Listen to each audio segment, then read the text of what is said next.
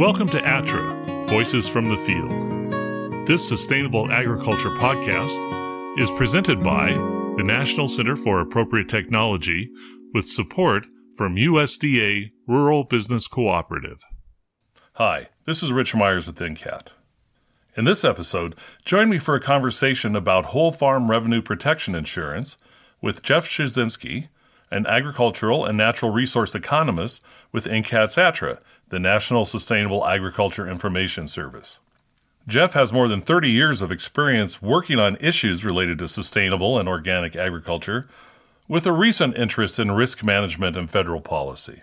We'll be talking about how whole farm revenue protection works, along with some examples, what the challenges are to whole farm revenue protection, and some insight into ways it could work better for farmers. We recorded this conversation at NCAT's headquarters in Butte, Montana, where Jeff and I both work. Let's listen. All right, first a little, first a little background on whole farm revenue protection insurance. Um, in 2015, the USDA Risk Management Agency released a fundamentally new way to provide whole farm revenue protection nationwide. The Whole Farm Revenue Protection Policy insures all crops and livestock products, with a few limitations, against losses that impact the yield and prices of the, par- of the products they sell.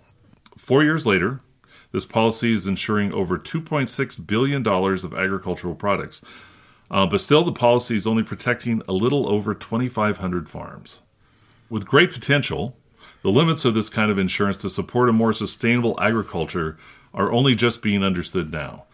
So, with me today, we have Jeff Schahczenski, agricultural and natural resource economist at NCAT, to explore the topic. Hey Jeff, thanks for thanks for being with us today. Um, let's start with you first. How did you get involved with crop insurance, and what's the connection of crop insurance to agricultural sustainability?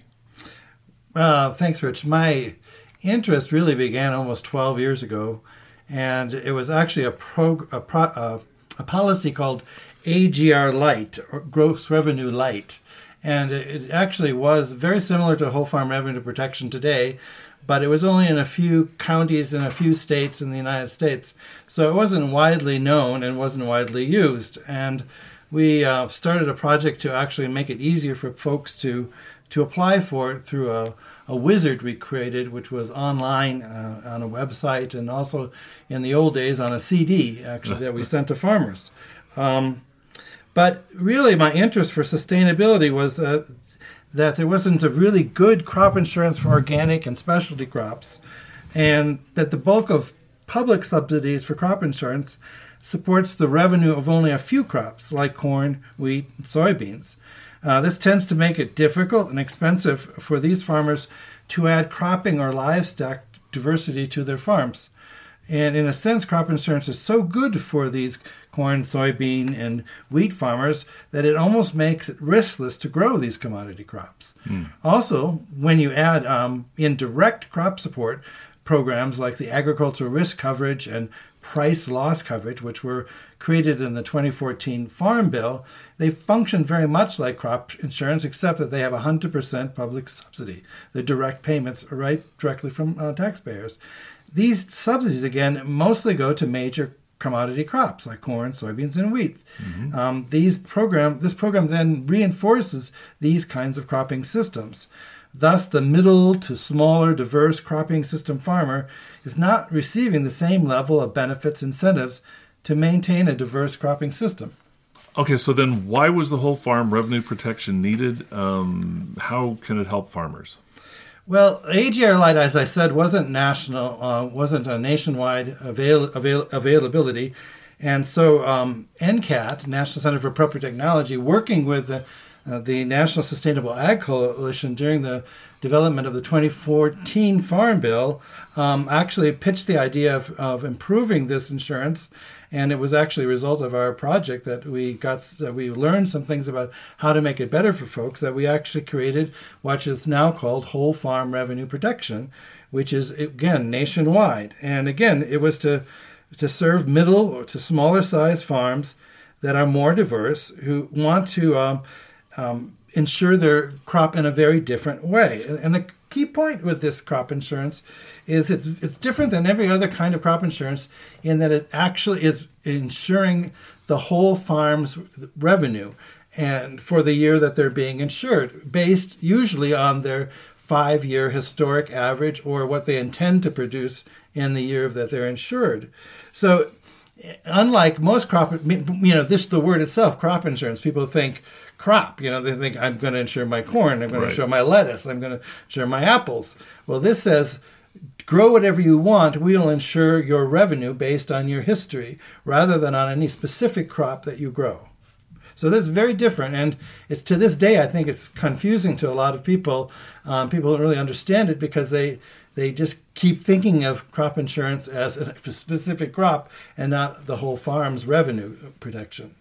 Okay, so then let's get down into the weeds a little bit, so to speak, and how exactly does whole farm revenue protection work? Well, the first thing you do is you determine your gross revenue for the last for the previous 5 years. It actually is the you have to skip a year because the year you apply you don't generally have your your tax forms done and the information for getting the information about your historic revenue is uh, taken from uh, schedule f uh, which is a very standard way which many farmers, not all, many farmers uh, actually uh, document the revenues they've accreted. And then you get a simple average. So let's just say you have a $100,000 average gross revenue over the last five years. Mm-hmm. Then you just determine your expected revenue in the year that you're going to be insured. So you have to list your crops, the prices you expect to get, the yield you expect to give, and then the re- revenue you create, and you add those up, and then you get an actual expected year revenue. And crop ins- the crop insurance, whole farm revenue protection, uh, protects the lower of those two those two numbers. Usually, your historic average is lower than your expected whole your expected revenue for the current year. But it could be that you might be declining and you might actually use that. But it's the lower of the two, generally being your historic revenue as the basis of your insurance. And on that basis, they determine your your premium and uh, and the level of and then you get to choose the level of coverage and the level of coverage can uh, range from um, 50% of that approved revenue up to 85% of that approved revenue so let's just say that um, so you have you have your historic revenue, which was a hundred thousand, and you um, and you have your expected revenue of 120,000. So the lower of those two, the historical one, is becomes the basis of your insurability. The premium is based on that. So we, in this case, we have 100,000. Let's say you select the 85% coverage. You can choose anywhere from 50 to 85. Obviously, when you choose a level, a higher level of coverage, the premium is going to be more expensive than you, if you take a lower coverage level. But let's just say in this case that you did 85%. That means you're guaranteed to have no more lower than $85,000 in gross revenue will actually be protected by this by this policy. Um, and that's what you're, you're called your, you, uh, your insurable loss. This is in some ways co- co- called also the trigger point. So, in other words, until your farm actually in the year of insurance drops doesn't drop below 85,000 then you don't get any insurance. So you can kind of think of it as a 15% deductible. Okay. Because you have $100,000 that you're you know that you're being insured for you you only can get 85%. That's that's the maximum you can get. That's $85,000. So until you st- lose below 85,000, you don't get anything. But after that, you just get paid dollar for dollar on and so you're basically guaranteed an $85,000 revenue during the year of your insurance. Um, and it covers both perils and price loss. So, un- unlike a lot of crop insurance, some crop insurances will only protect you what they're called multiple peril.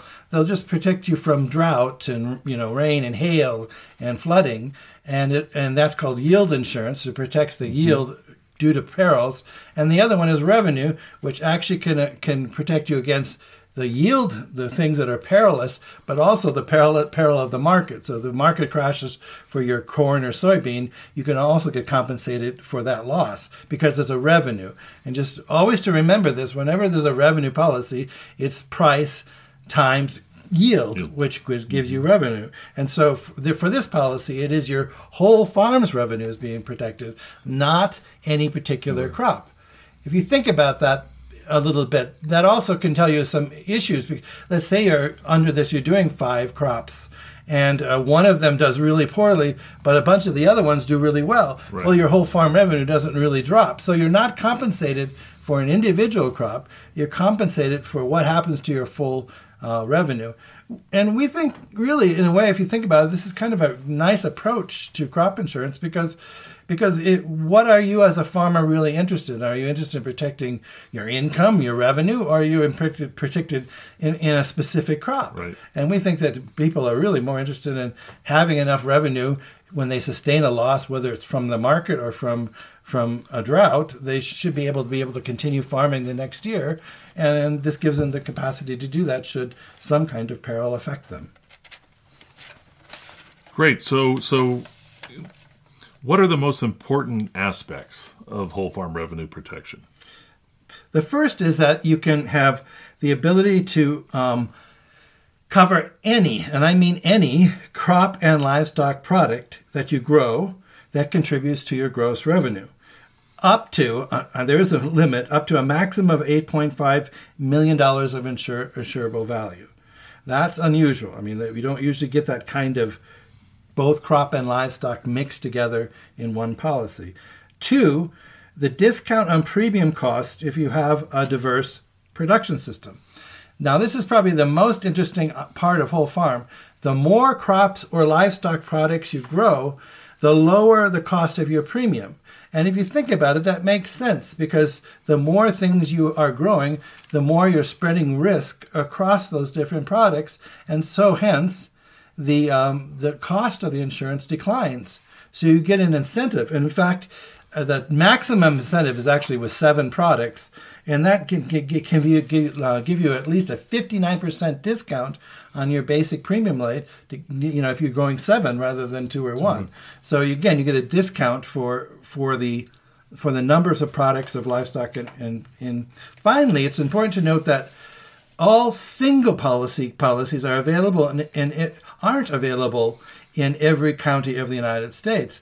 But uh, whole farm revenue is available nationwide. Literally, it is in every county in, in every state in the United States. That is the first crop insurance policy that is available in every in every pl- every place in the country. So that's very unique about this this this, this insurance. Okay, then. So, what are the biggest challenges to whole farm revenue protection? Well, one, there's a you, you, you have a maximum of 85% of that approved revenue. So no matter that's the best you can do. So you have to be, you know, think about that and think, well, can I afford to lose 15% of my expected revenue in a given year and still mm-hmm. continue on? If that's not enough coverage for your risk, then you know it's not going to it's not going to it's not going to help you. Um, but I would note that on individual crop policies, you also have the same 15% deductible. So if you insure corn revenue, you can only get 85% coverage as well. So there's a, there's a maximum with, with corn revenue as well. So I think that's the other one. And the other one that people say, and I, and I think it's real, is that there's a considerable amount of paperwork. For instance, you have to you have to um, list all your crops and the prices and expected you know your expected revenue for your current year. You have to get all your tax records together, and and if you don't use um, if you don't use a Schedule F, they can convert that to a, from a different kind of tax form. Um, there's some accounting issues in terms of accrual or cash accounting, but really the crop insurance agent can help you with those things, and they're kind of required to help you with those things. But you do have to pr- provide a lot of information. You do have to also track your crops as you're as you're going through your year. Uh, there's uh, a report at the beginning, a report in the middle, and a report at the end of how things are going across the farm. Uh, they're not that hard to do. And I think the other way of thinking this is that it does require you to keep, you know, to have both good historical and to keep good record, records during your year of insurance. And, that's actually a benefit in right. a way. So actually having done that is, is probably a, is a good thing. But it is, paperwork is considered a challenge. All right. Uh, so what? So what then needs to to change to make whole farm revenue protection uh, work better for farmers? Well, the first thing is I think people have to learn and understand it. And we've done some examples in some of our current publications. We will also be doing a webinar. Uh, NCAT will be doing a webinar on February 28th, and we'll have details on that coming out in January. So look for that through uh, ATTRA News and other other stuff that we put out. So we'll, you'll know, but it's going to be on February 28th. And I should also mention that once it's done, we'll also archive it, so Yeah, it'll yeah. will be available on the ATTRA website as well Correct. afterwards. Yeah. We might. Uh, one thing we're proposing in some of the work we're doing is uh, the need to perhaps eliminate the need to track historical expenses. This uh, policy has it's unusual than any other crop insurance policy in that it, it requires you to not only track your revenue over time, it also requires you to track your expenses. Again, these are all pulled from your tax forms. So it's not that hard of information. Again, you know, provided you filed your tax forms, but um, but we think it's a bit unnecessary and it's not required for anything. And basically, what they're trying to do, they're saying that if in the year of your insurance your expenses don't meet seventy percent of your historic expenses uh, average, then you can be actually docked in your coverage. Um, and it, it's a bit what they call moral hazard. They don't want people to be kind of messing with the system by you know underspending on their on their inputs and their expenses so that they you know they actually create a, a lower cost and then you know it, it's basically to, to protect that kind of activity um, but it's not required for any individual crops so we think we it would help with the paperwork burden if they eliminated that um, and again, the really thing to think about, and I think this is very important. When people call me, I say, they say, "Can I use whole farm revenue?" And I say, "Yeah, it's available everywhere." First of all, and what do you grow? And what's really important to think about, if you think about this, is what is the variability of your historic revenue? If your historic revenue is very variable, then your average is likely to be low because you have some very high years with some very low years, and that kind of pulls your average down. If you have fairly consistent revenue over time, then your average is likely to be that consistent thing, and that's probably what your or close to what your revenue is going to be in the year of insurance. But if it's mm-hmm. volatile, and then you have a year, and just say you're going to get hundred thousand dollars, you're expecting to, to grow hundred thousand dollars worth of crops in your insurance year, but your his history is so variable that you're down to 50 remember it takes the lower of the two so you're only going to be insured for that 50000 because your variable your income was so Right, your, was so historically was so variable that that then you then you have to think that you have to actually go below 50,000 in the year of insurance. so essentially it makes your, your deductible higher the case I was saying with the 15% deductible with the 85 is the best case scenario in, in some sense when your revenue is very close, your historic revenue is very close to the to your actual current year's uh, expectations of revenue. So that that's probably the biggest thing to consider is what is your historic revenue been? So, what are the implications uh, for whole farm revenue protection in terms of um, federal agriculture policy? It, it, first of all it's, it's uh, it does probably lead overall in the big to a lower to, a lower public cost. All crop insurance is subsidized by taxpayers, and when we have people uh, insuring crops that you know they have already diversified some of their crops are encouraged to diversify, then the cost of insurance and the subsidy that goes with it is generally going to be lower. So the more f- folks that have actually use whole farm, probably the, the lower the cost to, to the you know to taxpayers, uh, the public cost would be lower. Um, you know, currently, like 63% of all crop insurance premiums are subsidized um, by taxpayers. So, because again, because we use these multiple crops, we are probably going to likely lower the overall cost. Uh, plus, it encourages and incentivizes diversity of cropping systems, including uh, you know livestock in your production. So it's kind of it's kind of supporting and incentivizing the kinds of sustainable farms that are diverse and and you know that that use rotations and use and use live and integrate reintegrate livestock in their systems. So that's it's all very interesting and a little bit complex. Um, what current and future resources are going to be available to access and understand um, how whole farm revenue protection can work for farmers? Well, as I said, we are going to have a, a, um, um, a webinar on February 28th, 2019. And again, that will be archived so you can look at it. We also have a new section on the ATTRA website, which is called insurance or crop insurance. I'm sorry, crop insurance. And that is a it's its own little area on the on the ATTRA site now, and there's not a lot of stuff up there, but there's a couple. We have a good um, publication on organic and specialty crop insurance, which is up to date. We have some um, specific information about whole farm revenue, as well as some links, and we're going to be adding more and more uh, content to that new section of the ATTRA website, and and you just go there and you can download or um, and as as you always can do, you can call our one eight hundred number. All the ways that you can get get in touch with ATTRA, and you know we can get back to you on helping you explore this this new, uh, relatively new kind of insurance. And we'll have links to those resources in the description below this podcast.